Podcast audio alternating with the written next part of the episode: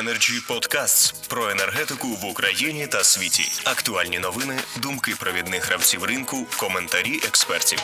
Energy Podcasts. Коли запроваджувався м, 312 регламент в кодексі ГТС, ну, добове балансування. І тоді е, на обговореннях було три перекладу 312 регламенту. На додачу були присутні перекладачі безпосередньо на обговоренні, і тому норми 312 регламенту НКРЕКП е, вносила до кодексу ГТС щодо добового балансування без офіційного перекладу. Чому кодекс ГТС проти е, 312 регламенту? У нас є кодекс ГТС частини балансування, і у нас є 312 регламент.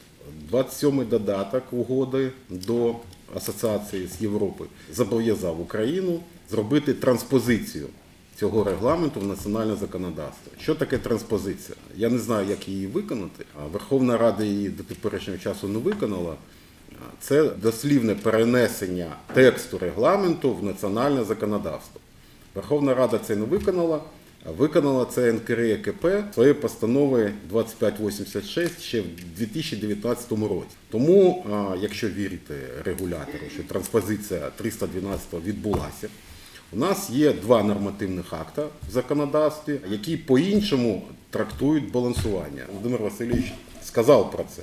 У нас є одна постанова Кодекс ГТС, друга постанова 312 регламент, яка також затверджена е, постановою НКРЕКП. Дві постанови, які е, суперечать одна іншій. Про е, принципи локації сказали, що дійсно оператор газотранспортної системи, коли він дає алокацію в добі, він відповідає за цю інформацію, яку надав замовник. Його відносини з оператором ГРМ, будь ласка, він може вирішувати самостійно, але він повинен дати точну достовірну інформацію замовникам, розрахувати негативні небаланси або позитивні небаланси.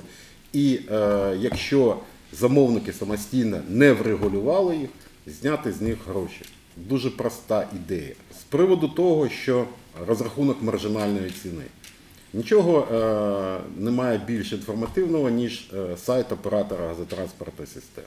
Він е, на протязі з вересня 2020 року е, оприлюднив у себе на сайті розрахунок плати за е, нейтральність балансування. Якщо відкрити кодекс газотранспортної системи, договір про надання послуг між оператором ГТС і Нафтогазтрейдингом і табличку, яку вони оприлюднюють. Я е, цифри не рахую, тому що це в грошах. Я рахую те, що більш всього цікавить. Наприклад, лютий доходи, які пов'язані з купівлею і продажем природного газу для врегулювання добових небалансів. Нуль. Я так розумію, що ці доходи впливають на формування маржинальної ціни, яка стосується позитивних небалансів. Якщо тут ноль, так значить по договору послуги балансування не надавалися, тому відсутня база розрахунку маржинальної ціни, і тоді як розраховувалась маржинальна ціна. Те ж саме е, це був лютий, це квітень 2021 також нуль. В червень-липень 21-го вже відсутня база е, розрахунку для е, маржинальної ціни негативних небалансів. Оператор ГТС не балансували. Послугу балансування він не отримав. А за що він тоді брав гроші і за що він тоді платив? У нього тут, безумовно, витрати та доходи пов'язані зі сплатою. От тут ноль, а тут він гроші брав або гроші платив. Так якщо у нас комерційне балансування відділене від фізичного, але випливає з фізичного, за що брались гроші? Ну, як на мене, так за повітря.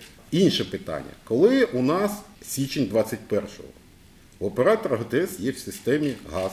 Оператор ГТС скуповує газ як позитивний небаланси у замовників. У нього надлишок цього газу.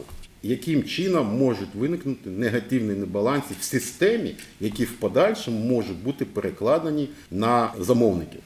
Негативних небалансів фізичних не може існувати. Тому ми і ведемо мову про те, що на превеликий жаль, оператор ГТС, частині операторів ГРМ, понятна ситуація, тут ВТВ, тут нікуди не подітися. А що стосується постачальників, які працюють безпосередньо зі споживачами, які перекладають ці на баланси на споживачів, ну тут, як на мій погляд, це повітря, яким займається оператор газотранспортної системи. Він же кожного замовника відокремлює. І кожен бачить свій комерційний портфель. Але ніхто не бачить систему повністю, скільки знаходиться в газотранспортній системі на відповідну добу, скільки подано фізично і скільки фізично відібрано з цієї системи. Якщо б ця картина регулятором досліджувалась, то я думаю, тут була б взагалі б інша б картина. Тому ми виходимо на 312 регламент і на постанову НКРЕКП, коли НКРЕКП карала замовників тому, що вони завчасно не врегулювали свої небаланси. А чи мали можливість врегулювати свої небаланси замовники? Чи завчасно вони отримували інформацію? Чи завчасно е, вони отримували остаточну алокацію? Ні, вони остаточну алокацію отримують М плюс 1 в наступному місяці. Тому у нас і така система склалася з оператором ГТС, і така система у нас склалася на ринку, і в результаті за все це платить споживач. Е, Ще зміни, які стосуються НКРКП. Ну, Андрій сказав про те, що поки е, проект був до теперішнього часу немає узгоджених пропозицій. 1 вересня прийнята постанова 1145, е, яка визначила операторів ГРМ частково як споживачів в частині ВТВ, частково визнала їх замовниками, не знаю чому, якщо відносини виникають з оператором ГТС. Ну, Кабінет міністрів вчора прийняв постанову про те, що НАК «Нафтогаз» буде постачати газ операторам ГРМ, буде його постачальником і, мабуть, буде відповідати за ті небаланси, які можуть виникнути у нього у взаємовідносинах з операторами ГРМ. Це якщо коротко. І у нас законопроект зареєстрований в Верховній Раді 6013. Там мова йде про те, що скасовується право господарського відання як таке. У нас оператор газотранспортної системи сертифікований саме по цьому праву.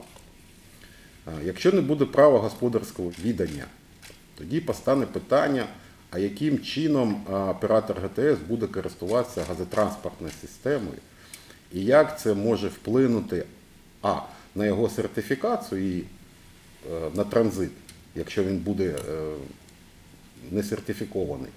Ну і відповідно на тарифи, якщо, тому що право господарського відання це безоплатне право.